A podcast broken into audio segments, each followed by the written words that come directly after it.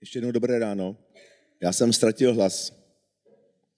Půl roku jsme to plánovali spolu a dneska jsem ztratil hlas, tak já se pokusím, abyste mi rozuměli. Omluvám se předem všem tady a těm, kdo sledují. A to téma skutečně bude těžké, ale důležité podle mého. Oni váleční zločiny se nedají vyprávět jako nějaká procházka růžovým sadem. To prostě nejde. Jo? Tam se jedná o tragédie lidí, úplně stejných, jako jsme my všichni tady. To nejsou nějaký jiný lidi, nějaký prostě jiný někde. Speciálně v Evropě to byli úplně stejní lidi, jako jsme my. V té Jugoslávii ten rozdíl mezi Čechem, Slovákem, Makedoncem, Srbem, Chorvatem skoro není žádný. Všechno jsou slované a podobná kultura, podobná jídla, podobné pití. Takže myslím, že to je relevantní pro, to, pro ten náš každodenní život tady. Než se do toho pustím, tak já musím se na vás zamračit hrozně. Víte se, já mám povolení od OSN, já jsem vydal knížku, která se jmenuje Vyšetřovatel démoni balkánské války a světská spravedlnost. A to mi trvalo deset let, dostal na to povolení od OSN a mám povolení ji propagovat. Takže co dělám dneska tady, mimo to, že si takhle povídáme, tak já tady propaguju knihu. Protože jinak bych nemohl s vámi mluvit, protože jako zaměstnanec OSN se nemůžu provádět žádná veřejná vystoupení ani mluvit s tiskem. Takže důvod, proč jsem dneska tady, je prezentace mojí knížky. A další důvod je to, nebo a další, co musím říct vám tady, je všechno, co tady povídám, všechno, co vám říkám, pokud to není pravda, nebo to je chybné, tak to je moje vlastní chyba. Nemůže se dodávat za, za vinu OSN nebo Mezinárodnímu trestnímu tribunálu pro bývalou Jugoslávii. To je právní disclaimer, který já tady musím uvést. Takže cokoliv řeknu špatně, tak to není OSN nebo Mezinárodní tribunál, to jsem já. Stěžovat si můžete jedině u mě. To je hrozně důležité, protože to je taky moje povinnost. Já to taky musím říct. Ještě to tam bude napsaný. Takže dáme se do toho. Já to normálně nedělám tohle, jo? ale byl jsem požádán, aby jsem se představil trochu. To tady mě, to tady mě máte. Tady mě máte z Buštěhradu, kde jsem, kde jsem prožil, kde jsem prožil své dětství. Nebyla lumpárna, v které by jsem nebyl namočený. A tady mě máte v pubertě. Jsem měl vlasy. Fůru. A tady mě potom máte u kriminální policie. Tamhle to je nahoře. To je v Sarajevu, kde jsem strávil rok během války. Já jsem eh, jsem se pustil z kriminální policie, kde jsem vyšetřoval eh, násilnou trestnou činnost. Na Interpol, já jsem se díval na americké filmy a tam to prostě bylo takový super. Oni ty agenti všude lítali helikoptérama a chytali ty pachatele. A když jsem já přišel na Interpol, tak jsem zjistil, že to tak nefunguje. Jo, to byl krásný úřad, nádherný nábytek, tenkrát ještě na kriminálce psací stroj, tam počítač. Ale v podstatě, jak jsem byl z té kriminálky zvyklý na tu akci, něco prostě, a tam to byla nuda hrozná. A nešlo se vrátit zpátky. To nevypadá dobře, když jako se z, z okresu dostanete na policejní prezidium a pak říct, víte, ono mě to nebavilo, já jsem se vrátil zpátky, to, to prostě nefunguje takhle. Takže já jsem se vydal do války a ta fotka nahoře je ze Sarajeva z roku 94. Tam ještě v té době probíhala válka a kdyby jsem byl věděl, tak bych tam byl nechodil. Ale dobře, že jsem nevěděl. Já jsem věděl, že tam, že tam je válka, to já jsem věděl. Ale jak to ve skutečnosti vypadá, tak to válka ve skutečnosti ne v televizi, jak si to vždycky pustíme, pak to vypneme, když nás to nebaví. Jak vypadá válka ve skutečnosti, to jsem nevěděl. Tak jsem si uh, to vyzkoušel. Bylo to profesně i osobně strašně důležitý krok mým osobním i v, i v profesionálním životě. A tohle ta velká fotka, to je z Iráku. A tam už jsem nepracoval pro tribunál, už jsem pracoval pro ten úřad, co dělám teď, což je úřad pro vnitřní záležitosti, to je něco podobného, jako je generální inspekce. My vyšetřujeme trestnou činnost eh, zaměstnanců OSN, a, takže to jsem, byl, to jsem byl v Iráku. Momentálně žiju 13 let eh, v New Yorku.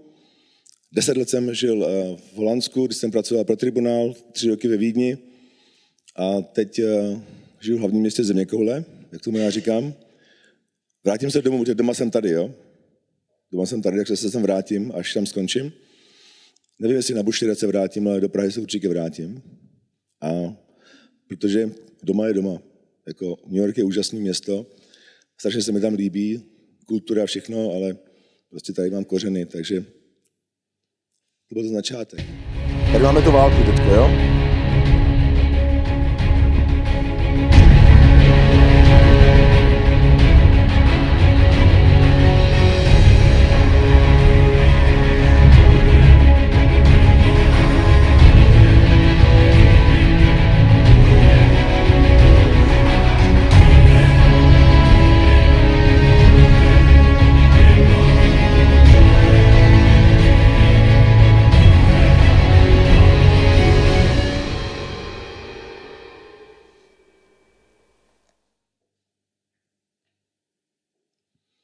Jak tomu došlo?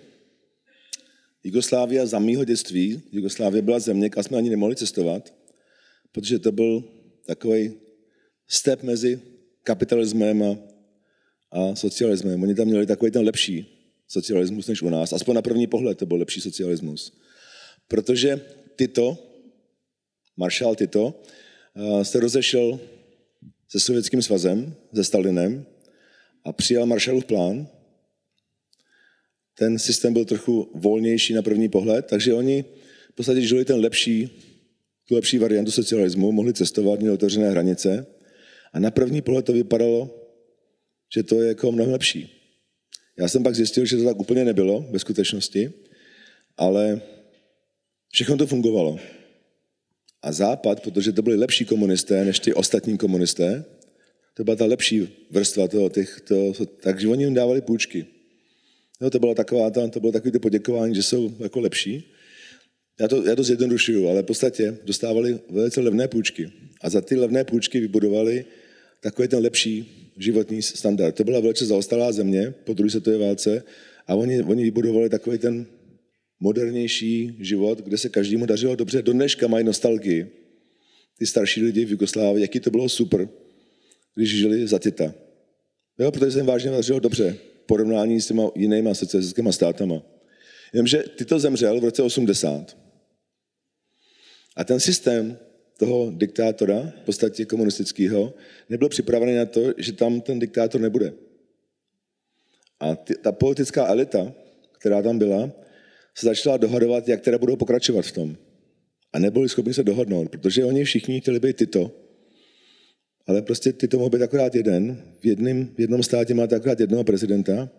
Oni potom rotovali, ta, ta struktura rotovala, takže myslím, že každý rok měl jeden ten představitel z toho jednoho státu, se stal tím prezidentem, evidentně to nefungovalo.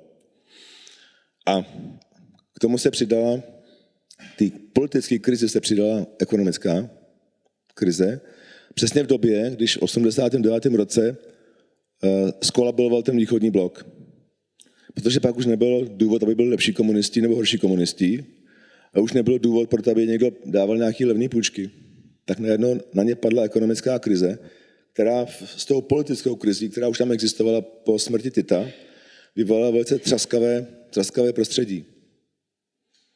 Když jste zvyklí na něco a najednou uh, se vám to ztratí, tak většinou začneme ukazovat, kdo za to může. Jestli pamatujete vy starší tady, když se Československo dělalo, tak se ukazovalo prstem, kdo za to může. Jako jestli budeme lepší bez těch Slováků, anebo jestli to, kdo za koho platí a tohle. A to v podstatě historicky se Slovenskem se neměl žádný konflikt. Na tom Balkáně ten konflikt byl v podstatě v každém století. Takže tam byly takové ty, tam byly takové ty, ty zranění, speciálně z druhé světové války kdy Chorvatsko bylo fašistický stát, kterému vel uh, Uli Ustaša. A v té době té druhé světové války uh, ty Chorvaté pobyli desetitisíce, možná sta tisíce nechorvatů v koncentračním táboře v Jasenovci a na dalších místech. Takže tam ty zranění z té minulosti byly poměrně čerství. A v této situaci se vygenerovali tři politici. Nejdůležitější na celý ten konfliktu. Slobodan Miloševič to nebyl nacionalista, to byl oportunista, velice chytrý pán, bankéř, právník, který, který přišel k moci poměrně velice brzy a použil k tomu nacionalistický Použil k tomu nacionalismus, ale on nebyl sám nacionalista. Ale on si uvědomil, že ten, ta nacionální v Srbsku, ta motivace bude pro něj výhodná, tak on inscenoval na Kosovu takový meeting, kde došlo ke konfliktu mezi Albánci a, a Srby. A tam, tam on vystoupil veřejně s takovým velice emotivním proslovem, kde říkal, už nikdy vás nebude nikdo na Kosovu být jako Srby.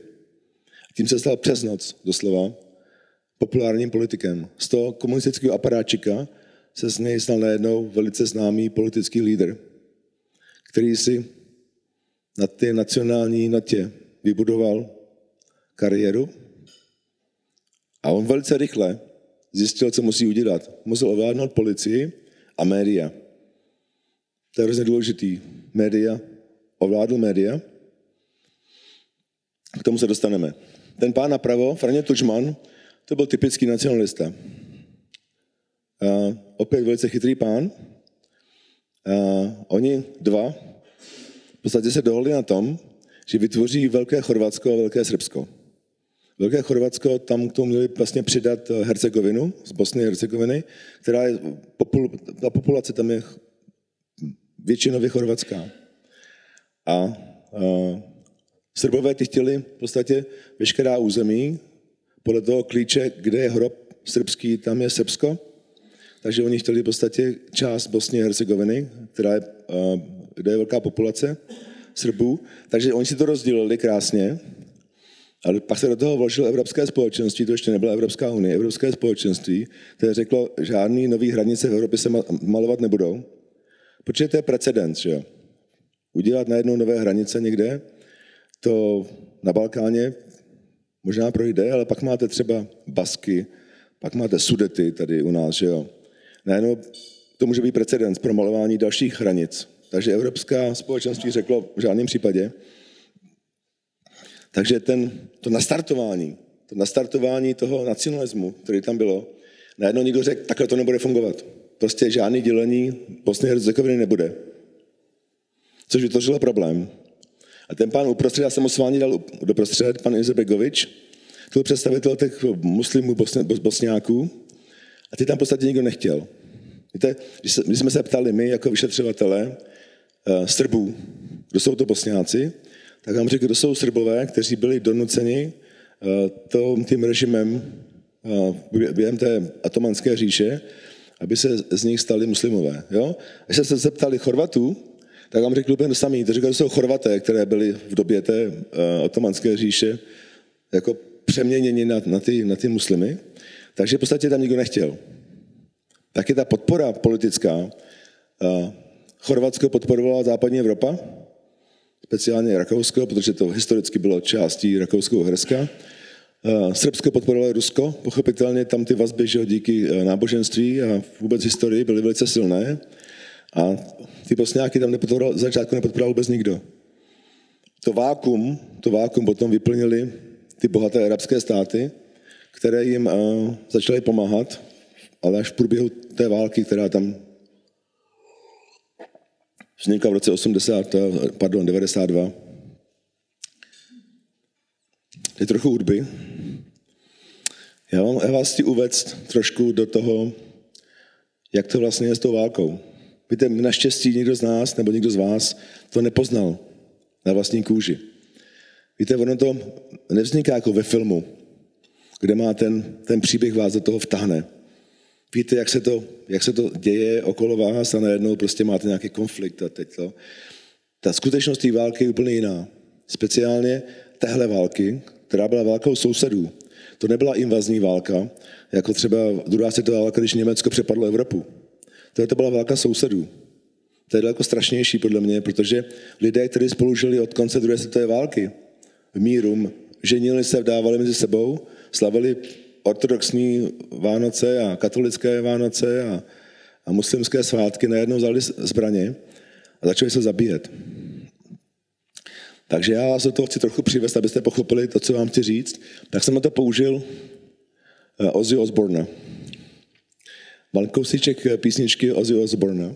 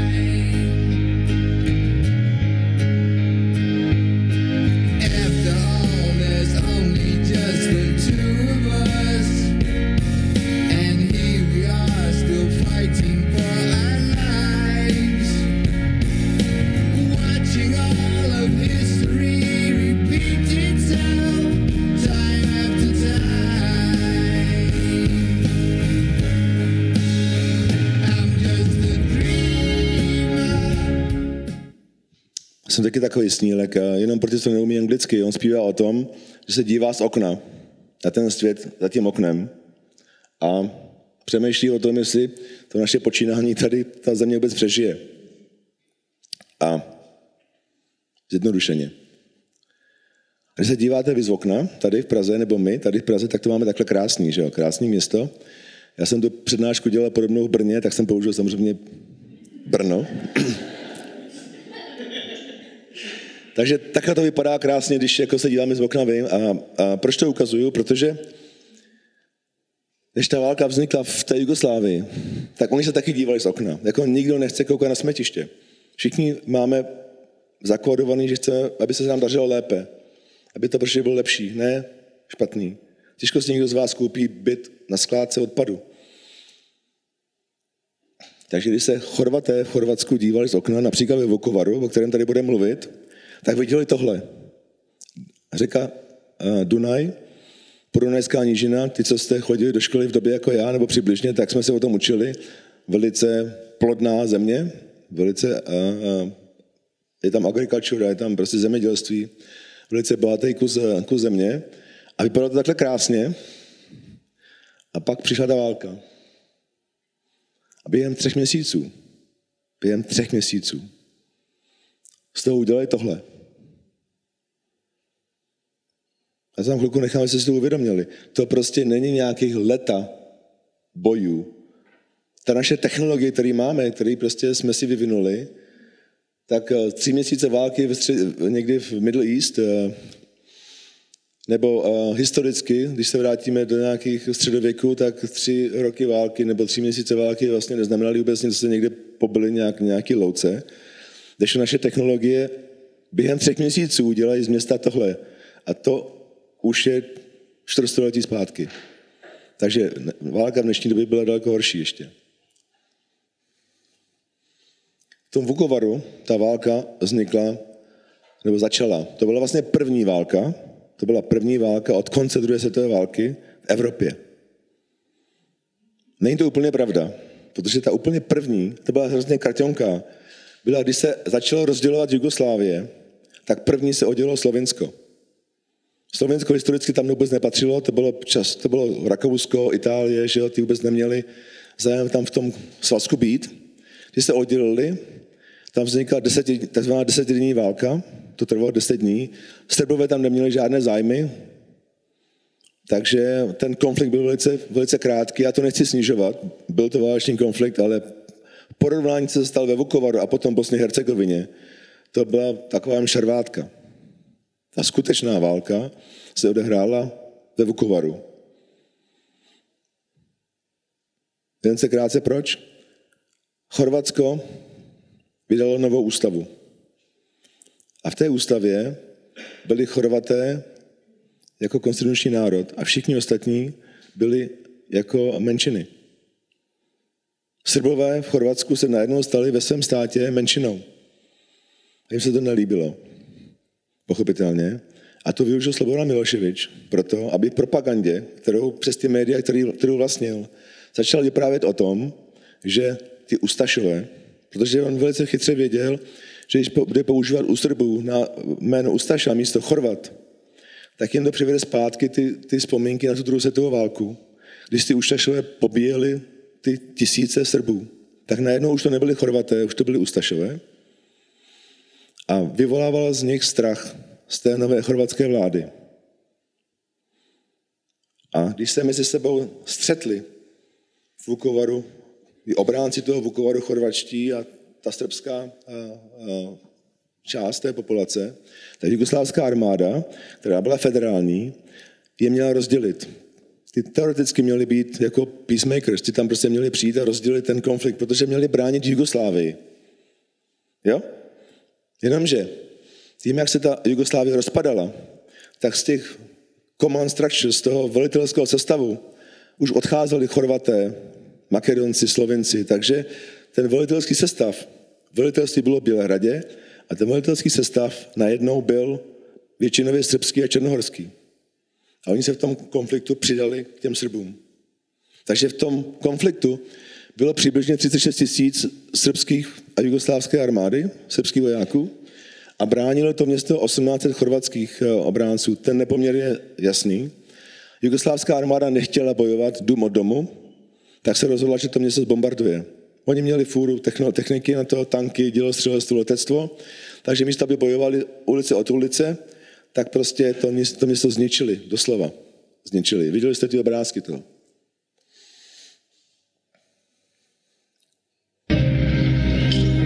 Zpátky.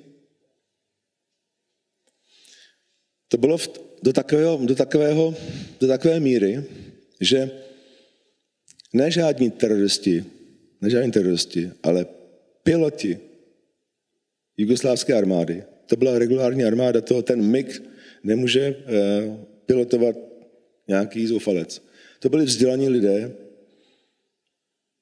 zkušení vojáci, kteří to město bombardovali. A takový jeden pilot toho MIGu schodil tu bombu na nemocnici. Tady vidíte, jak proletěla ta bomba střechou. Nevybuchla naštěstí, ale oni použili na střeše, tam byly udělány z, z, z prostěradel červený kříž a oni použili ten červený kříž jako zaměřování, takže vlastně ta bomba byla schozená na nemocnici. Jako nemůže nikdo tvrdit, že ve vlastním státě. Víte, když se stane, že někdo vybombarduje nemocnici někde, já nevím, v Afganistánu nebo tak, na nějakém cizím území. Tohle to byla vlastně její země. To je jako kdyby český pilot říkal, že na České republice on neví, kde je nemocnice. Jo? To prostě záměrně, záměrně targetovali nemocnici, která samozřejmě chráněna ženevskou konvencí. 18. 18. listopadu se Chorvaté vzdali. A takhle to vypadalo.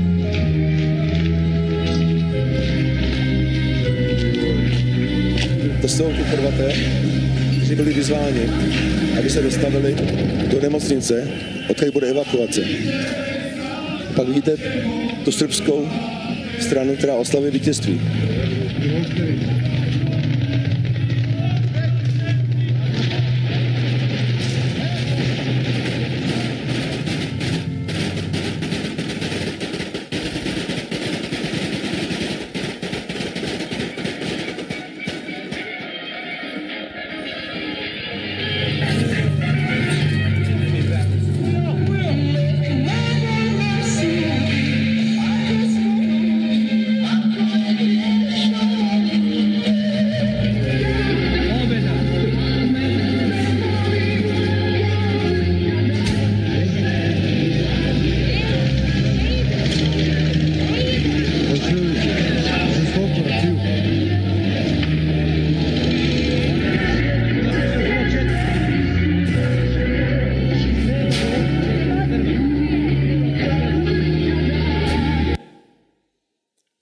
To je ukazuju, tu, tu dynamiku vidíte u toho, jo? Tam prostě jsou davy lidí, kteří jdou těma roz, eh, ulicema rozbitýma, eh, k té nemocnici, kam se měli dostavit, a pak tam vidíte druhá skupina, která oslavuje vítězství. Jo? Je přirozený, když někdo vyhraje, pochopitelně, tak to slaví, že jo? A ty druhý, co prohráli, tak je to pro ně tragédie. Na tom není nic divného. Jak tam šla ta skupina s tou vlajkou a zpívala tu písničku, tak zpívali tohle. Slobodane šle nám saláte, byčeme se, chlačeme Chorváte. Slobodane pošle nám salát. Maso bude, zabijeme Chorvaty. A ono by to možná mohlo vypadat jako nějaká taková písnička, která nemá ten hlubší kontext, kdyby se nestalo, co se tam stalo. Když se 18. listopadu zdali ty chorvačtí obránci, složili zbraně, tak se v Zagřebu sešel vedení armády, charvatská vláda a Červený kříž a dohodli se na evakuaci. Tam měla proběhnout 19. Bohužel jugoslávská armáda říká, že to ještě není bezpečný, takže to odsunuli na 20. ráno. A 20. ráno přijíždí ten konvoj, vedený pracovníkem Červeného kříže, aby teda provedli evakuaci nemocnice. Dostali se k řece Vuce, Tady máte, to je, že jo, to je uh, uh, Dunaj, k tomu přitýká řeka Vuka a tady jsou dva mosty. Ten konvoj přijel na ten most, co tady vidíte na tom obrázku, a tam ho zastavil důstojník jugoslávské armády z kontrašpionáže a řekl, není to ještě bezpečné, vy nemůžete dál. A došlo tam uh, uh, ke slovnímu uh, střetu, já vám to ukážu na videu. On prostě tím zabránil, aby postoupili do té, do té nemocnice. Z vážného důvodu, protože oni chtěli, než tam ta, ten červený kříž dorazí, aby tam tak odvezli lidi, kteří nebudou zaregistrováni. Takže oni tam postavili autobusy, do těch přibližně 300 lidí z té nemocnice, byly dvě ženy, ostatní byly všechno muži, naložili je tam a odvezli je pryč, než tam pustili ten červený kříž. Takhle to vypadalo ve skutečnosti. Tam postavili také transportér přes tu silnici.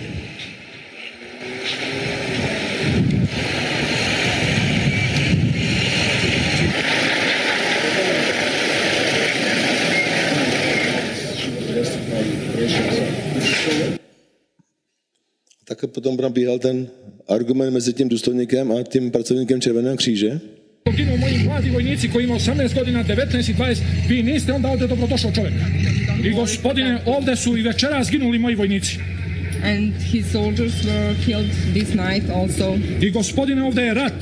It's war here. I mi se trudimo da obezbedimo vama svima bezbednost i mir, a vi mene ističete probleme. Ako vam se ne sviđa, izvolite, vratite se, and idite tamo gdje vam se sviđa. Pokud se vám tady nelíbí, tak běžte tam, kde se vám to líbí, v podstatě. Jo? Přestože ten jeho velitel, generál Rašeta v Záhřebu, podepsal tu dohodu o té evakuaci, tak ten major jim nedovolil, aby tam ten konvoj dorazil do té nemocnice. Oni odvezli těch přibližně 300 lidí nejdříve do kasáren jugoslávské armády a potom na prasečí farmu Ovčára, asi pět kilometrů na jich od Vukovaru, kde ty autobusy přijeli postupně, tady stál kordony těch, těch paravojenských jednotek, měli klacky řetězy v rukou a oni museli proběhnout tím kordonem a tam je byli. Několik z nich v tom hangáru přímo zabili a do večera se v podstatě od, to, od poledne do večera v podstatě probíhalo soustavně bytí těch lidí v tom hangáru. Teď jsme zjistili, proč k tomu došlo. Jugoslávský, eh, teda srbský média přišli s touto zprávou. Ještě předtím, než se ty Chorvaté vzdali, tak podřezali 40 dětí. To byla vyfabulovaná fake news, to nebyla pravda. Oni ji potom po dvou dnech odvolali.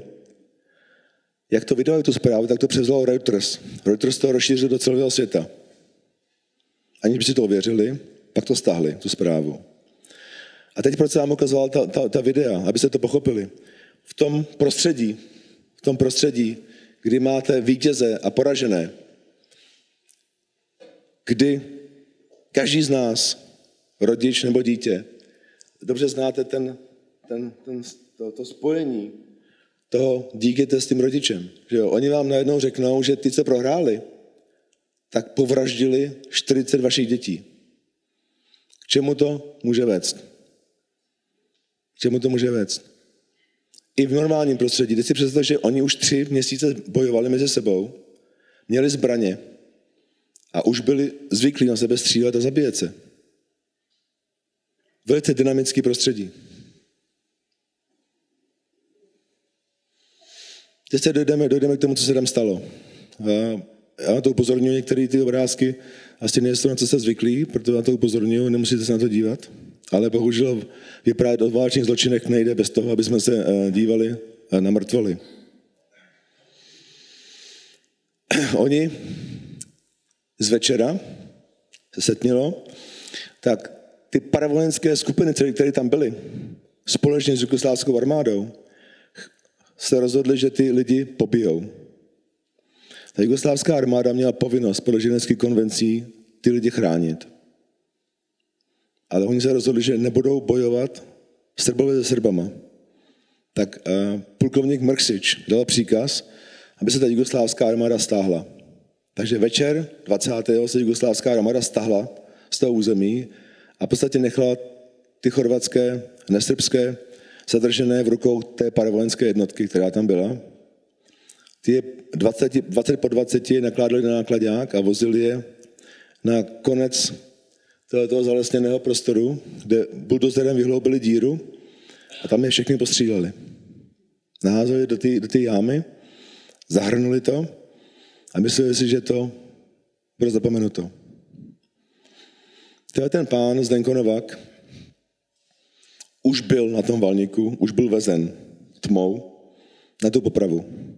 A jak tak sedí, tak říká tomu kolegovi, to se všichni, když se všichni znali, to byli, to, ten Bukovrad nebylo tak velké město, tak říká, hele, pojď, zkusíme utéct, skočíme.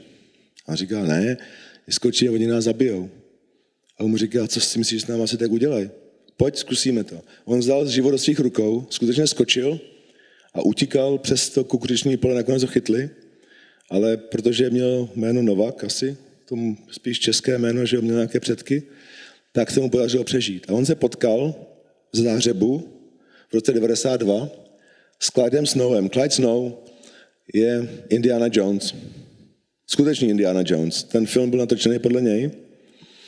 To je americký antropolog, který se proslavil například práci na Tutenchamonově eh, mumii nebo na Mengelem. A OSN ho poslalo v 92. roce do toho, na to území, aby zjistil, co se tam stalo. To byla součást eh, komise Mazověckého, to byl bývalý polský eh, premiér. Tak oni tam vyjeli a oni se setkali v Záhřebu, Novak s Clydem Snow. A Novak mu to vyprávěl, co se mu stalo. A on na základě toho říkal, tady by to mohlo být, vzal si mapu a udělal si takhle kroužek na té mapě, říkal, tady by to mohlo být. Já jsem z Texasu, říkal, já jsem z Texasu, a u nás farmáři házejí odpad vždycky na konci nějaký rokle, protože s tím brání erozi, tak hledal nějaký konec rokle a našel ho. Teď eh, jako vyšetřovatel, když nemáte žádnou zprávu o tom, kde ten hrob je, tak ho nemůžete najít. Zásadně to nemůžete najít, protože se na to podívejte, kde to může být. Jako to se těžko hledá. Akorát ve filmech to je jednoduchý, vždycky nějaká helikoptera přiletí a má nějakou termovizi a jo. Ve skutečnosti to tak nefunguje. Takže když to nevíte, tak to nevíte prostě. To mohlo být tam ten flek, třeba například ten, ten světle, že tam by mohl být hrob třeba, dejme tomu. Nebo tady dole. Prostě to nevíte. Ten hrob byl tady. Oni tam našli tělo s prostřelenou hlavou a měl na krku křížek a cedulku Bok i Hrvaty. Bůh a Chorvaté. Takže oni usoudili, že to asi bude chorvatská mrtvola, protože těžko nějaký Srb by si dal něco takového na krk. Takže měli to místo, pokusili se to exhumovat, ale ty, ty srbské úřady jim to nedovolili. Oni se tam vrátili ještě v prosinci, znovu se pokusili to místo exhumovat, ale opět se jim to nepodařilo. Udělali tam takový test range, udělali tam výkop, kde našli asi devět těl, pozůstatky devěti těl. A opět ty srbské úřady přišly s tím, že to nemůžou exhumovat, takže OSN tam postavilo batalion, nějakou jednotku uh, ruských vojáků, aby to hlídali a odjeli. A v Chorvatsku si všichni mysleli, že ty Rusové se s těma Srbama dohodnou a ten hrob vykopají. Co se nestalo v tomto případě? Takže ten hrob tam zůstal až do roku 96. My jsme tam přišli my a exhumovali jsme ho. Mezi tím se musel stát něco jiného. V roce 93 OSN, Rada bezpečnosti, ustanovila Mezinárodní tribunál pro bývalou Jugoslávii a v tom ustanovení měla kritickou roli naše krajenka, paní Madeleine Albright, která měla v Jugoslávii velice vřelý vztah a to proto, protože jako malá holčička Ona byla uh, dcerou diplomata československého a ona prožila dětství v Bělehradě. Takže v době 93. roku ona byla stála představitelka Spojených států v OSN a společně s francouzi uh, byla ta klíčov, tou klíčovou postavou v ustanovení toho tribunálu. A já mám tak zase krátký video, já si na, věřím na videa, Ona vypráví o tom, co se očekávalo od toho, co očekávalo mezinárodní společenství od tribunálu. Já si myslím, že to je velice dobrý si to poslechnout. I'd like to turn your attention to the issue of another matter you touched on, and that is the creation of the tribunal. Could you share with the judges why the member states of the United Nations voted for the creation of a tribunal, what the concerns were, what issues it hoped to address, what goals it hoped to achieve? Well, I think that um, all of the people that were involved in it, the permanent representatives, uh, in the Security Council as well as the non permanent ones, and others who were not on the Security Council were very much aware that we were involved in something new, though discussing the Nuremberg precedents, that this was not a um, war of victors, that we were really dealing with a situation that was ongoing, um, that the procedures had to be established that would not only um, identify individual uh, guilt and expunge the collective guilt, but make sure that proper punishment was meted out. And it was, um, in many ways, being present at the creation of a brand new organization. I must say that we ran into a great deal of skepticism. Um, it was easy enough to take the first vote um, in February to get the um, court, the tribunal created, but nobody really believed that it would work. Um, there were questions about how the judges would be selected. Uh, I must say that, um, especially the women permanent representatives at the United Nations wanted to make sure that there would be women judges because so many of the crimes had been committed against women in terms of rape and um, horrendous crimes. And so the judges were then um, selected by the entire UN system. Um, and then the question was how to get a prosecutor, and that was very complicated, and nobody thought that would happen.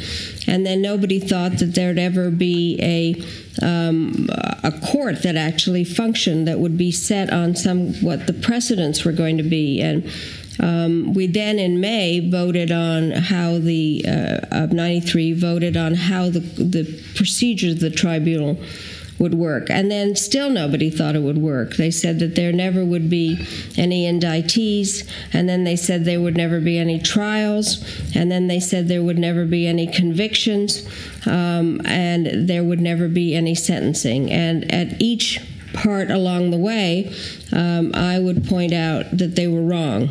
And uh, one of the reasons that I think it is so important that this uh, procedure is going forward is to show that they were all wrong. That this uh, that the tribunal is very much a part of the international judicial system that is playing a very essential role, I think, in making sure that this individual guilt is assigned that punishment is meted out and that there can be reconciliation. I think that was the whole purpose behind having uh, such a tribunal so that there could ultimately be the reconciliation of the various uh, people that were innocent as a part of this.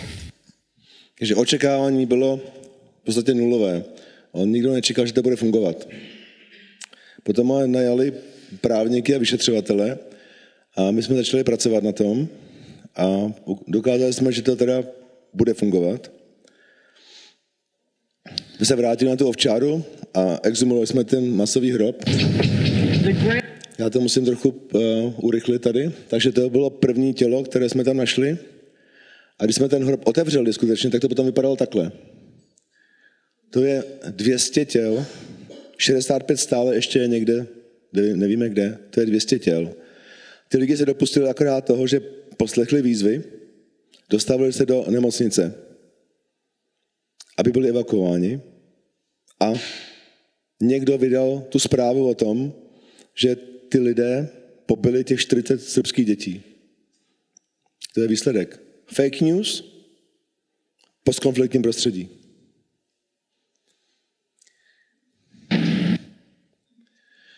Problém toho, jak to nefungovalo.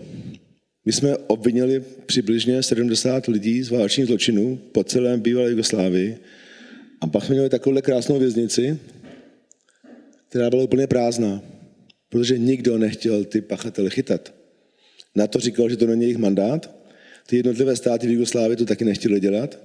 Takže jsme si museli pomoct sami. My jsme obvinili z toho, co jste viděli. Mekřič to byl ten pán, eh, ten důstojník, který eh, nařídil stažení těch vojáků. Slivan Černý byl ten, který zastavil ten červený kříž. A Slavko Dokmanovič to byl starosta Vukovaru. Podle důkazu jsme věděli, že na tom místě byl, ale že byl, že tloukl ty zadržené. Takže my jsme ho obvinili, ale v tajné obžalobě. V té době eh, prokurátor přišel s tím nápadem, že nemá cenu dál obvinovat někoho ze zločinu, když ho nikdy ty pachatele nechytá. Tak přišel s nápadem, že by bylo nejlepší asi, aby se vydávaly tajné obžaloby, které nám pomůžou v tomu, aby jsme se k těm lidem dostali. Já jsem eh, takhle pil kávu jeden den s kolegyní, která pracovala na zločinech spáchaných eh, Chorvaty na Srbech. A ona říká, že byla v radě a se setkala se s panem Dokmanovičem. Ona nevěděla, že on byl obviněn, protože to byla tajná obžaloba. Oni ho chtěli jako svědka. A ona mi říká, hele, já jsem se setkal s Dokmanovičem, já říkám, vážně? Máš tam nějaký kontakt? On říká, já mám telefon a adresu. Já říkám, dala bys mi to? My taky chceme s ním mluvit. Takže ona mi dala ty kontakty, já jsem šel s tím za tím právníkem, pak jsme šli paní prokurátorce a předložili jsme jí tu možnost, že bychom se pokusili ho vylákat. On se schoval v Srbsku, my jsme ho vylákali na území bývalé eh, východní Slavony, kde byla zpráva OSN, kde jsme měli jurisdikci, aby jsme ho zatkli. Paní Arbor rozhodla o tom, že teda jo, že teda se do toho pustíme, protože když to neudělá nikdo jiný, tak se musíme pokusit sami o to. Takže jsme udělali takzvaný plán operace Květinka. Little Flower. Eh, to jméno bylo eh, od pana Laguardi, to bylo starosta v New Yorku, který měl přezdívku Květinka. Tak jsme si to počili, protože Doc Marish byl taky starosta, sice ne New Yorku, ale v Kovaru. Tak jsme použili to jméno operace Little Flower. A podařilo se nám vylákat. Jeli jsme za ním do toho Srbska, to je dlouhý příběh, v té moje knize to je popsaný detailně. On eh, nechtěl do Chorvatska, protože se bál toho, že zatknou Chorvaté. My jsme mu dali garance, že ho Chorvaté zatknou. Tím, že, tím, že vlastně ta obžaloba byla tajná, on nevěděl, že je obviněný tribunálem, tak se nebál nás. Bál se Chorvatů. My jsme mu zaručili, že Chorvaté ho nezatknou. Stejně nechtěl s náma jet. Až do momentu, kdy jsme mu domluvili, že se setká s generálem Kleinem, to byl administrátor, protože potřeboval prodat svůj domek. On v tom území měl svůj domek, nemohl tam bydlet, nemohl ho prodat.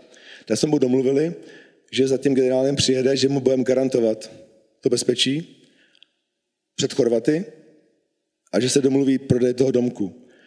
A takhle to potom vypadalo, když, eh, když došlo k tomu, té cestě za prodejem rodinného domku.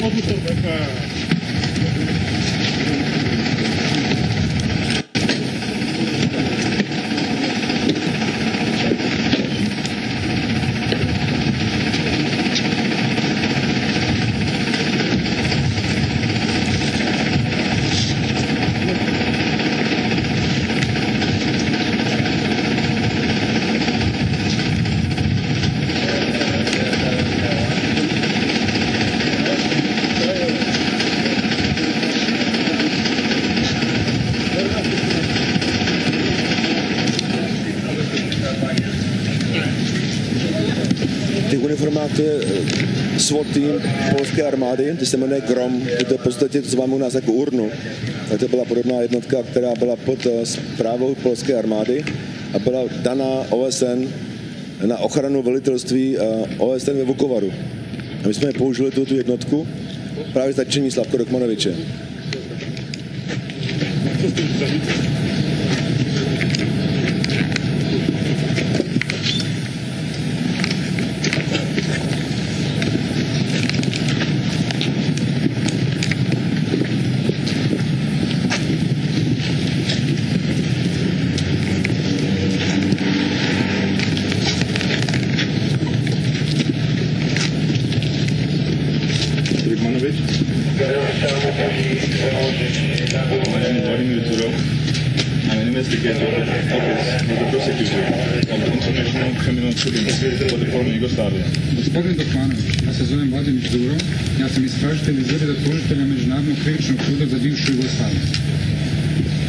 You are charged in an indictment and named in an arrest warrant issued by the tribunal.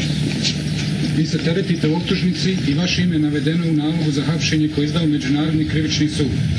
You are charged with the grave breaches of the Geneva Conventions, crimes against humanity, and violations of the laws or customs of war for your role in the beatings and killings which occurred at Ovčara farm near Vukovar on the 20th of November 1991. Do you understand?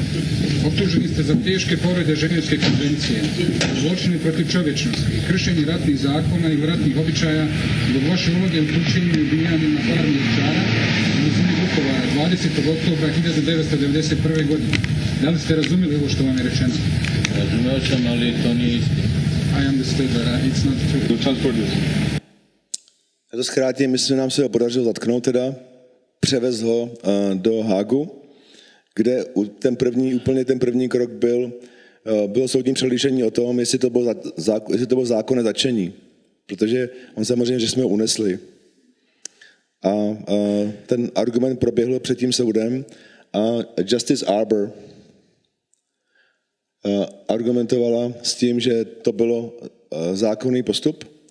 Soud, soudkyně McDonald nakonec rozhodla o tom, že je možný použít trickery, že je možný použít toho vylákání za, pří, za, za eh, podmínek těch, že jakmile na něj položíte ruce, jakmile ho zatknete, tak musíte dát veškerá práva. A ty on dostal, ta práva. Bylo mu to přečtený důvody, proč tam je, dostal to písemně, měl tam tlumočníka, který mu to přiložil, takže to bylo uznáno jako zákonné začtení. To dneška se to používá jako precedens. Bylo to důležité, protože to bylo začtení první, první začtení zločince válečného po konci druhé světové války mezinárodním tribunálem a nastartovalo to zatýkání těch dalších zločinců. Protože už nebylo možný argument, že to nejde. Když jsme to udělali my, taková partička, na to mělo v Bosně a Hercegovině 60 tisíc vojáků. Tak už nemohli dát argumenta, že to nejde. Začali zatýkat. Deset dní, necelých deset dní potom, uh, necelých dva týdny potom, co jsme to udělali my, tak SAS britský zasáhli v Priedoru, kde byli tři obvinění za genocidu. On jednoho zatkli, druhého uh, hloupě se jim postavil, tak zastřelili, ten třetí jim utek a nakonec ho chytli v Srbsku po mnoha letech a byl odsouzen za válečné zločiny. Za tu ovčáru byli odsouzeni. Generál Mrkšič dostal 20 let, major Slivančanin, ten dostal 17 původně, bylo mu to zmíšeno na 10. A Dov- Dokmanovič spáchal sebevraždu 10 dní před vynesením rozsudku. A ten kapitán Radiš, bohužel jsme nám nepodařilo prokázat, že věděl při tom transportu, co se s nima stane, takže byl osvobozený. Ta, ta parta, to byli ty střelci, kteří tam skutečně pobíjeli na základě našich důkazů, byli odsouzeni v Srbsku. Když potom se odstranil Miloševič a nastal tam ten normálnější systém, tak jsme předali ty důkazy srbské prokuratoře a oni je odsoudili nakonec za to. To byla ta parta těch střelců, kteří tam ty lidi pobili. Teď ještě velice krátce důležitá věc. Já bych vám chtěl ukázat, jak vypadají, vy jste viděli fake news v postkonfliktní situaci. Teď vám ukážu fake news v konfliktní situaci. Já jsem v roce 94 byl v Sarajevu a před hotelem Holiday Inn, kde jsem bydlel, pobíhal takový malinký klučina a každý den žebral baterky, protože měl Walkman. A říkám, Walkman to je jako iPad, iPod, ale starší verze toho, jo? Pro ty mladší tady z vás, jo? Potřeboval baterky do toho. A já jsem mu každý ráno říkal, já tě koupím. Jo? A každý odpoledne jsem to zapomněl, pochopitelně. Tak asi 14 dní jsem takhle každý ráno říkal, že mu to koupím a zapomněl jsem na to vždycky. A jednou dne jsem se vracel zpátky Eh, do práce, z práce do hotelu a uvidíte na konci tohoto klipu. But Sarajevo has yet to enjoy full peace. Unpredictable sniper fire continues to be a daily menace, even on the tramway system. And since mid November, the number of rocket and mortar attacks into built up areas has increased dramatically. As everybody knows that around the around the Holiday Inn is the most dangerous part of, of town. The other dangerous part is Dobrynia and area around the airport. Meanwhile, the terror on the streets continues unabated, and the number of deaths and injuries is again on the rise. Někdo mu prostřelil hlavu, sniper mu prostřelil hlavu. Říkal, jak někdo může zabíjet děti. Proč? Proč někdo zabíjí ve válce děti? Z vojenského hlediska to nemá vůbec žádný smysl. Pak jsem na to přišel. Muslimanski ekstremisti dosjetili su se valjda najstravičnijeg načina mučenja na planeti. Protekle noći srpsku nejač žive su bacali u kaveze lavovima u Zološkom vrtu Pionirska dolina, tvrdi srpska straža sa Kramolja. Ty, srbský, ty muslimský extremisti házejí naše srbské děti lvům jako potravu do klecí. Opět, to, je, to nebyla pravda. Opět děti. Děti. Vy nám zabijete naše srbské děti, tak je jednodušší potom stisknout tu spolu, zastřelit to druhý. Jo? Vy nám tohle, já vám tohle. Stále útok na ty základní instinkty. Aby se dokázalo zdůvodnit, proč zabijíme děti někoho jiného, tak musíme přijít s nějakou, nějakou zprávou. Jo? Házíme, oni házejí naše děti lvům do klece. Tady máte další případ. Fake news. To je ten obraz, namaloval Uroš Predič, srbský uh, uh, umělec, myslím, že 1888, jestli se nepletu. V roce 94 ten obrázek použili v srbských médiích dítě plačící na hrobě svých rodičů. Ty rodiče mu údajně zabili muslimové kolem Srebrenice. Jo? Zase děti pláčou na hrobu svých rodičů, kteří jim zabili ty. Přitom ten obraz pochází z konce, myslím, že 1888. To je pak důsledek toho. 8,5 tisíce zabitých v Srebrenici a v okolí. Já netvrdím, že to byl jediný důvod pro to. Já se snažím ukázat na to, jak tato fake news v postkonfliktním a v konfliktním prostředí působí na lidi. 20 let to trvalo srbským médiím, aby se to omluvili. 20 let jim trvalo, aby se omluvili.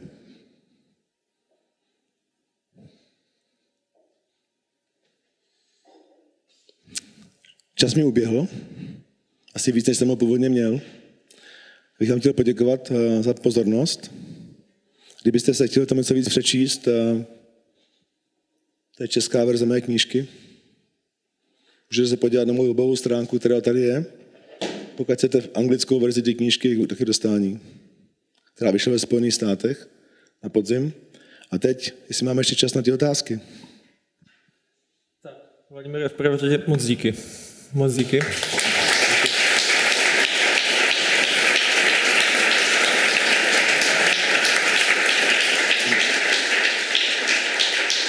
Děkuji vám, děkuji.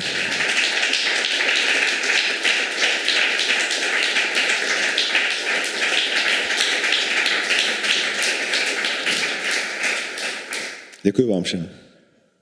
Já možná začnu trochu filozoficky těma dotazama a jinak vyzývám vás, co se díváte. Vím, že teďka je takový jako čas, že byste rádi se třeba zvedli a někam odešli si zapřemýšlet, ale ještě máme tu možnost Vladimírovi položit nějaký dotaz, tak prosím využijte toho na slajdu. Vladimíre, jak se díváš na výrok, že historie je iluze psaná vítězy? Je to určitě pravda. Pojede se Norimberský tribunál a Tokijský tribunál byl příkladem toho. Je to rozdíl mezi tím, co jsme dělali my tady a co se dělo v Norimberku, byl v tom, že ten, to, byl, to byly tribunály vítězů. Oni si v podstatě mohli dělat, co chtěli. A ty mocnosti porazily Německo a Japonsko, oni si mohli pochytat, koho chtěli a odsoudit, koho chtěli. O nás se očekávalo, že my uděláme v podstatě to samé v situaci, kdy ti politici ještě stále byli u moci. Když jsme vyšetřovali Miloševiče, Tučmana za vážné zločiny, oni stále ještě vládli v těch, těch státech. Jo? Takže je logický, že vždycky tu historii nakonec píšou ty, co vyhrajou. Já si myslím, že to je poměrně logický. I historicky podle mě, já nejsem historik, ale co jsem slyšel, ty kroniky vždycky psali pro ty krále, že jo, nepsali proti tomu králi, ale pro toho krále, takže ta historie i jako ta dávná historie vždycky byla napsaná těmi vítězi. Takže určitě to tak je a podle mě aspoň laického názoru. Ty si říkal, že klíčem jsou média. A kdo je v podstatě je nějakým způsobem ovládá, jakým způsobem to funguje, jak rozlišit, kdo s náma účelově manipuluje. Ověřit fake news se asi nedá, takže jaké jsou zdroje, jak vlastně jako ty věci nějakým způsobem vyhledávat. Taková jako, jako základní asi otázka. Já nejsem, nejsem, nemyslím, že jsem odborník na jak se, jak se vypořádat s fake news, ale máme to svůj názor pochopitelně a ten můžu, ten není proti OSN. A že co, když máte, když všichni máme tu magickou krabičku v kapse, kterou to momentálně nemám, ty naše telefony, do který nám perou z internetu zprávy. A my většinou takhle procházíme tím telefonem takhle rychle a koukáme se na ty headlines, na těch prvních pět řádků, o čem ta zpráva je. A málo z nás se podívá, kdo to píše. jestli to je vůbec podepsaný. Jo? A v dnešní době na ten internet si můžete napsat v podstatě, co chcete. Jo? A do toho se ještě přidá ta skupina těch špatně motivovaných lidí, nebo celých skupin, kteří účelově tam ty zprávy dávají uh, falešné, fake news, aby docílili nějakých svých cílů. A pak máte takzvané hate groups. Hate groups, skupiny lidí, kteří uh, vytvářejí, co v minulosti by bylo, muselo, aby jsme se takhle sešli spolu a vytvořili jsme nějakou skupinu fyzicky. Dneska se dá udělat krásně přes internet. Jo? A ta efektivita toho je daleko větší, protože se ani nemusíte potkat. To je hrozně nebezpečné. Ty telefony a internet nám dává obrovský pozitivní věci. Přístup k nakupování, k informacím, kterým potřebujeme, ale ta druhá stránka toho právě je ta, že nás dokážou s tím manipulovat. A já si myslím, že kritické myšlení, kritické myšlení a kritické myšlení a náš společný přítel eh, Petr Ludvík o tom často hovoří, to by se mělo vyučovat na základních školách. Kritické myšlení který se u nás nevyučuje. Myslím si, že říká ve Švédsku nebo v těch severských zemích se to už vyučuje. To je strašně důležité. Ty technologie jsou daleko lepší, než jsme my. Ty vymýšlejí strašně chytrý lidi a my většina z nás nejsme schopni ani to opravit. Na to pak se s tím poprat. A když nevíme, co to všechno dokáže, tak nás to právě zavede tam, že se vytvoří skupiny lidí, kteří začnou šířit názory o tom, že to jsou ty, za co za to můžou. Tyhle ty, ty mají buď nemají vlasy jako já, nebo mají modré oči, hnědé oči, mají jiný, jinou barvu pleti, nebo vyzývají nějakého jiného boha. A vytvoří skupiny, které v postkonfliktním prostředí, ale i v situaci, kdy nastane krize ve společnosti, ekonomická a politická, můžou způsobit to, že ta válka nebude jen na Balkáně, ale bude třeba i někde jinde a třeba daleko blíž, než bychom si ji přáli. My když jsme spolu diskutovali o vlastně rozkolu Česka a Slovenska, že to jako vlastně dopadlo jako dobře. Jak, jak se díváš třeba na teďka vlastně některou retoriku některých politiků ohledně, protože tady máme spousty dotazů na migraci a, a islám a tak dál. To znamená, jestli vlastně to už jako nezavání tím, že se nějakým způsobem to třaskavé prostředí vytváří. Já se omlouvám všem, kteří ty otázky jako položili já nemůžu odpovídat na otázky tohoto typu, mm-hmm. protože jsou to otázky současnosti. Takže uh, já prostě nemám povolení od svého zaměstnavatele diskutovat jakoukoliv politickou situaci v jakékoliv zemi. Takže omlouvám se vám všem, není to proto, že bych nechtěl, já prostě nemůžu to diskutovat tohleto. Co by se mělo stát pro to, aby se ta věc, aby se to českové prostředí prostě nevytvořilo. Jo? Aby, to, aby, aby jsme tady prostě byli schopni třeba se na tohle podívat a poučit se. Mm-hmm. Jo? Co si myslíš, že, že by se mělo dít? Když, když sám chodíš, prezentuješ a pro mě tohle je jako je celkem, celkem kauzalita, příčina, mm-hmm. následek. Jo? A, a podle mě si to jsme schopni představit, že to tak opravdu může být. Tak já kdyby jsem ten recept věděl, tak bych jsem asi se do politiky nejspíš. Ale teď ale vážně. Uh, já si myslím, že proto, co se tam stalo, a co se stalo i v jiných částech světa, byla důležitá ta kombinace ekonomické a politické krize. Já se domnívám, že v Česku, v naším krásným zemi, není ani politická, ani ekonomická krize toho typu, která byla tehdy v bývalé Jugoslávii nebo v těch státech, kde k těm konfliktům došlo. My, jsme, my máme obrovský štěstí, se žijeme asi úplně v nejlepším období historickým. Jako máme se dobře. Máme se opravdu dobře. Nemyslím, že by se každý jedinec měl dobře, ale myslím, že v celý ten stát se má velice dobře. Když potom se dostanete jako při přímé práci do těch zemí postkonfliktních, kde vidíte, jak se skutečně lidi mají špatně, tak si uvědomíte, jak strašně dobře se máme my. To je trochu eh, odbočení od té otázky. Já chci akorát říct, že já nevím na ten recept na to, jak to udělat, ale vím, co k tomu vede? A vede k tomu to, když se spojí ekonomická krize, když najednou nemáte, co jste normálně měli, nemáte práci, ztratíte práci, děti eh, nemůžou chodit do té školy, do které si myslíte, že by patřili, nemůžete si kupovat takové věci, které jste si kupovali předtím a do toho se vloží politická elita, která se pokusí tu situaci eh, využít pro to, aby získali volební hlasy. Protože tyhle ty jednoduché řešení jsou hrozně líbivý. Jo? Vy máte dlouhý vlasy, já nemám žádný vlasy. Takže určitě bude špatná, určitě budete špatná. Jo? Protože proč já nemám vlasy a proč je máte. Já to zjednodušuju, tohleto. Ale takhle to funguje. Takhle potom tyhle ty politické elity nebo ty uh, jednotlivci, kteří mají důvod, proto najednou začnou ukazovat prstem na ty, za to můžou. Jo, proč já se nemám tak dobře? Protože ty tady nám ubíráš z toho našeho koše. Ta situace mohla nastat i v době rozpadu Československa. Jsme byli velice šťastní, že k tomu tak nedošlo.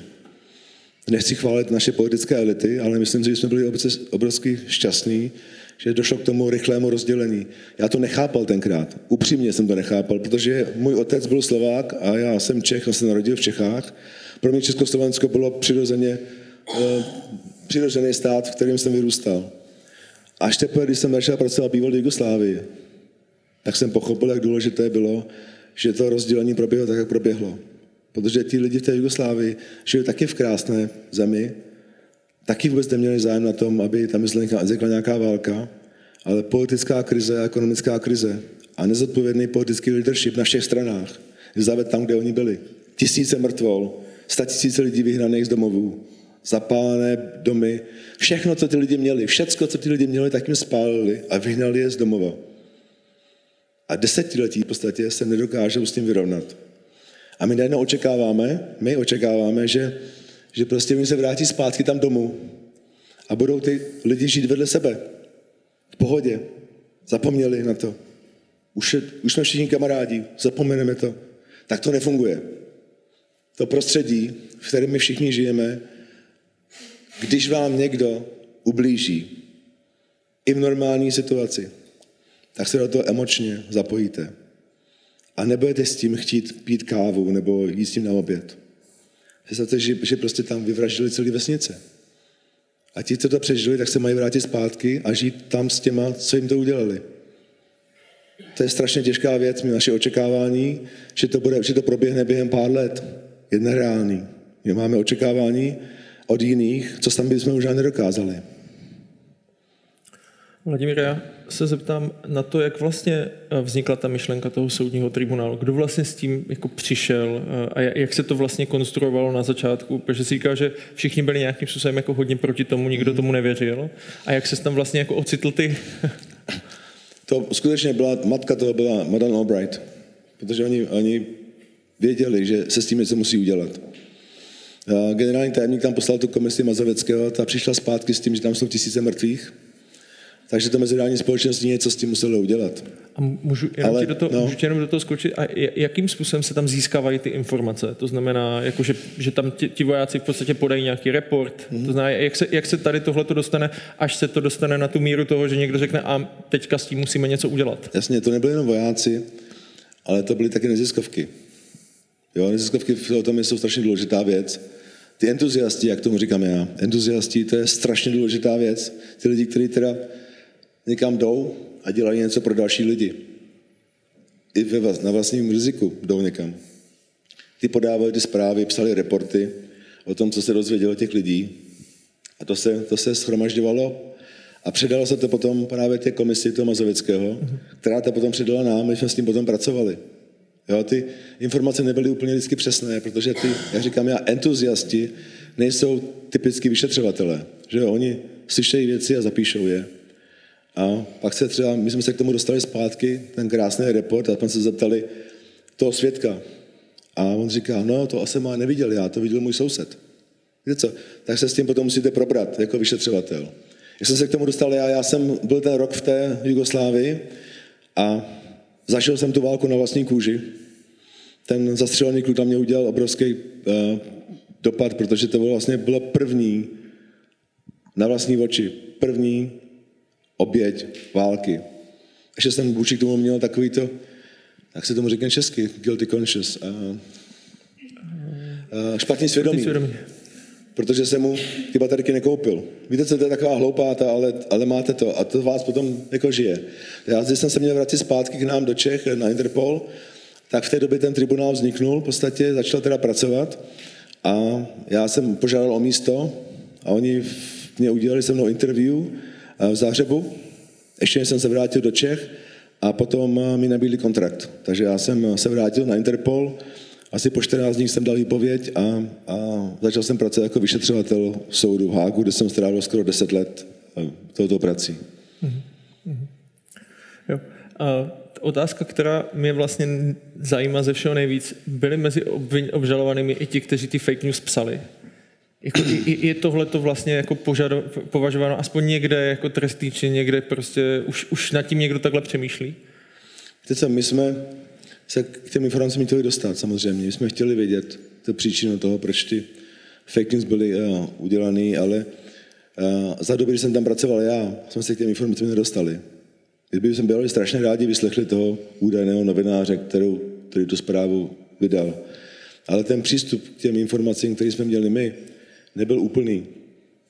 Bohužel my jsme se k té informaci nedostali. To samé například bombardování nemocnice. Uh-huh. To byla další věc, že to prostě typický válečný zločin. A tak se nám nepodařilo na to, na to dosáhnout, na tu informaci. A ty fake news, ta, ta přednáška je zaměřená. Myslete na to, prosím vás. Myslete na to.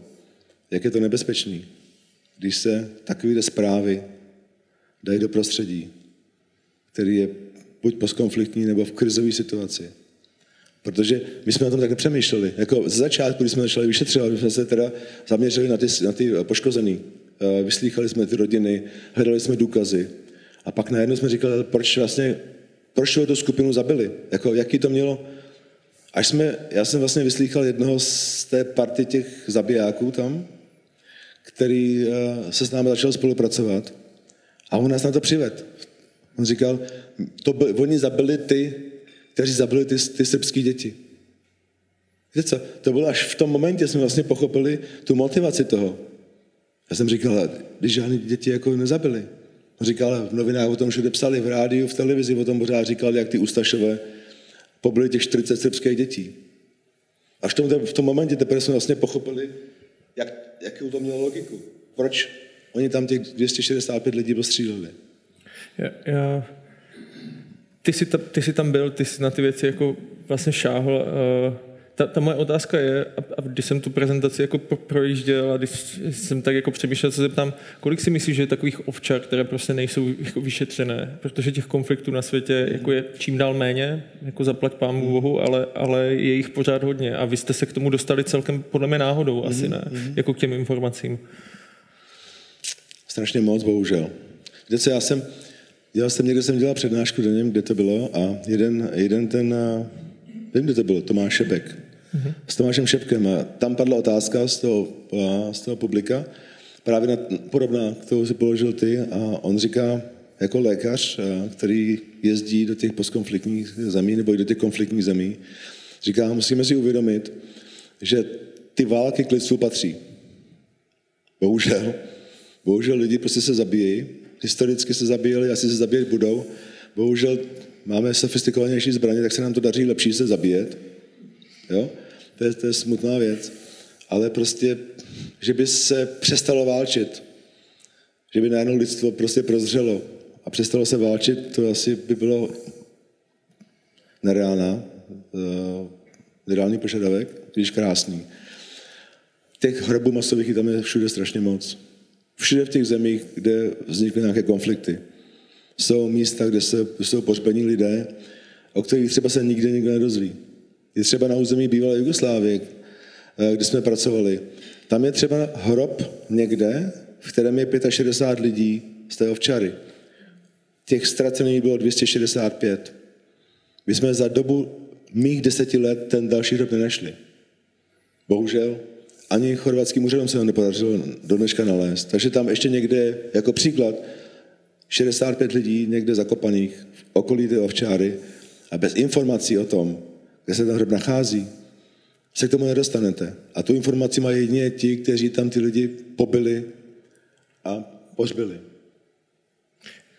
Ta, ta otázka je, jako, jak moc frustrující je ta práce, když vlastně ti něco víš, něco, něco chceš prostě uh, asi jako tam, tam na tom místě řešit a teďka tam přijde vlastně ta vláda a ona ti to zakáže a, t- a tak dále. To, to musí být, trvá to roky asi, mm. jo, mravenčí práce, pořád, jak, jak moc je to frustrující věc, tady tohleto. Že si říkal, že jste potom ty dokumenty předali když se změnila politická situace a najednou se to začalo řešit. To znamená, že opravdu to tak dlouho čeká, jak je vůbec nějaká promlčecí lhuta? Není. není. U vážných zločinů není žádná promlčecí lhuta. Aspoň co já vím. A frustrující to každopádně je, protože vy chcete, víte co, jako, jako lidi, ne jako vyšetřovat, jako lidi. Vemte si, že k vám někdo přijde a svěří se vám s něčím strašným, co se mu stalo. Jo? Povraždili mi celou rodinu, znásilili mě sestru, mě znásilili. My jsme byli v té pozici těch lidí, těch vyšetřovatelů, kteří nám tyhle ty zprávy, ty lidi předávali. Někteří nám vůbec nevěřili ze začátku. Nějaký cizinci sem se přijeli se tady prostě uh, něco vydělávat peníze. A nám se podařilo ty lidi přesvědčit o tom, aby s náma spolupracovali. Jo? A teď se nám svěřili s tou tragédií, která se jim stala. Já jsem to říkal. Vypálený dům, zavraždění rodiče, znásilněná sestra. A oni očekávají od vás, že s tím něco uděláte. A to se nedá prostě úplně jako odhodit. To jste prostě jako člověk, jako člověk prostě s tím musíte pracovat. Vy někoho přesvědčíte, aby se vám takhle otevřel a pak nemůžete říct jako, tak OK, já jdu od toho pryč. Takže ta naše snaha s tím něco udělat byla přirozená a obrovská. A ty překážky se museli překonávat. Víte se, kdyby jsme bývali, kdyby jsme bývali byli nezatkli Dokmanoviče, tak možná ten tribunál vůbec neuspěl. A nebo by to trvalo ještě déle, protože bez toho začení by nikdo jiný žádná začení neprovedl. Kdyby se nám to bylo nepodařilo, tak kdyby, se třeba, kdyby někoho třeba zabili přitom, někoho z nás nebo Dekmanoviče, tak by ten argument byl, vidíte, když se nám to říkali, to je nebezpečný. Jo? Takže ten náš úspěch, obrovským štěstím, obrovským štěstím, ten náš úspěch vlastně nastartoval něco, co ten tribunál přivedl k životu. To taky mohlo krásně vyšumět. Jo? Nemáme žádné pachatele, dalších 50 lidí obviníme, nikdo nebude odsouzený. Takže ta naše snaha s tím něco udělat, ta motivace byla v tom, že nám ty lidi se svěřili s těma, jo, a chtěli od nás, aby jsme s tím něco udělali. Ty překážky se musí překonávat, jako v každém životě. V každém váš máte nějaké překážky v životě, které vás frustrují. To je úplně stejný v tomto případě. Jenom ta motivace, proto něco s tím udělat, byla asi větší právě protože ta tragédie byla tak obrovská. Nikdo z nás, z těch států, co jsme tam přijeli, Britové, já Čech, Angličani, je teda myslím Američani, všichni ty lidi neměli tu zkušenost, aby někde byly hromady mrtvol a statisíce vyhnaných lidí ze svých domovů. Takže ta motivace byla obrovská z naší strany. A ty frustrace s tím samozřejmě jsou jako v každém jiném zaměstnání. Taky jsem ti chtěl položit ještě jednu otázku. Máme 30 let po revoluci, když jsem viděl průzkumy, jak se dívají mladí lidi na eh, komunistický režim a vůbec na, na svobodu, tak mě to celkem děsí. A tam se stalo taky spousty zločinů. Eh, jak, jak se díváš na tady tohleto? Bereš to jako srovnatelnou věc, anebo je to úplně jako kdyby se pare, že, že to, je, to, je to jako kdyby jiné prostředí? Hmm.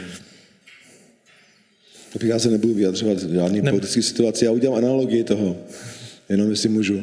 A víte co, to je velice podobná věc. Jo, my, co jsme byli na vojně třeba, jestli tady někdo byl jako já na vojně, tak uh, dneska si pamatuje akorát dobré věci. To, to, tak funguje náš, naše mysl. Jo? Tenkrát to bylo hrozně, teď to byla super, se sejdeme, bývalí kolegové, jsme byli na vojně, tak to byla hrozná legrace. My máme takovou tu, ta naše mysl, jak funguje. Tak prostě se, rádi vzpomínáte dobrý, na to špatný. Jo? Já si myslím, že to je podobný v tomhle tom. Uh, zapomínáme na to špatný a bereme si z toho akorát to dobrý. Ty ceny tenkrát byly nižší a, a jo? Já si myslím, že to je podobný v té situaci v toho, toho postkonfliktu. Že přirozeně se snaží a ti lidé myslet o tom, ty lepší stránce. Oni mají to samé, co máme tady, tak mají v Jugoslávii s tím nostalgii po Titovi. Mm-hmm. A Tito taky nebyl žádný, uh, žádný dobrý hošík tyto eh, měl v koncentrákách nebo v těch eh, kempech eh, tisíce lidí, kteří nebyli proti režimu. Ten režim na západě zabíjel oponenty toho jugoslávského režimu. To taky nebyla žádná procházka růžovým sadem. A máte v Jugoslávii hodně lidí, kteří mají tu nostalgii po tom, jaký to tenkrát bylo dobrý. Tak já si myslím, že ta para, my jsme úplně stejní, všichni lidi jsme úplně stejní všude, jestli to je tady u nás v Jugoslávii nebo ve Spojených státech. Já si myslím, že to se nedá úplně jako rozdělit. Lidi prostě mají určitý nostalgie. A, takže já ti děkuju, že chodíš a přednášíš a připomínáš. A teďka, když by se tady podíval na, nevím, pár set tisíc lidí, kteří se dívají, co, co by si jim vzkázal a lidem tady v sále a jako, jako vánoční nějaké, nějaké pose, poselství? Já si myslím, že po, po přednášce o masových hrobech vánoční poselství je trošku silná káva, jako jo. A bych vám opravdu, ale z celého srdce chtěl popřát, abyste měli krásné Vánoce. A v tom novém roce, aby se vám dařilo dobře, aby jsme žili pořád v takhle krásné zemi, jako žijeme, aby se nám dařilo všem aspoň tak dobře nebo ještě lépe, než se, než se nám daří dnes. A třeba se s vámi potkám někdy na přednášce, budu mít víc času si o tom popovídat s váma, třeba i osobně. Ještě jednou děkuji za pozvání, se mějte se krásně. Vladimír Turo, díky moc. Děkuji.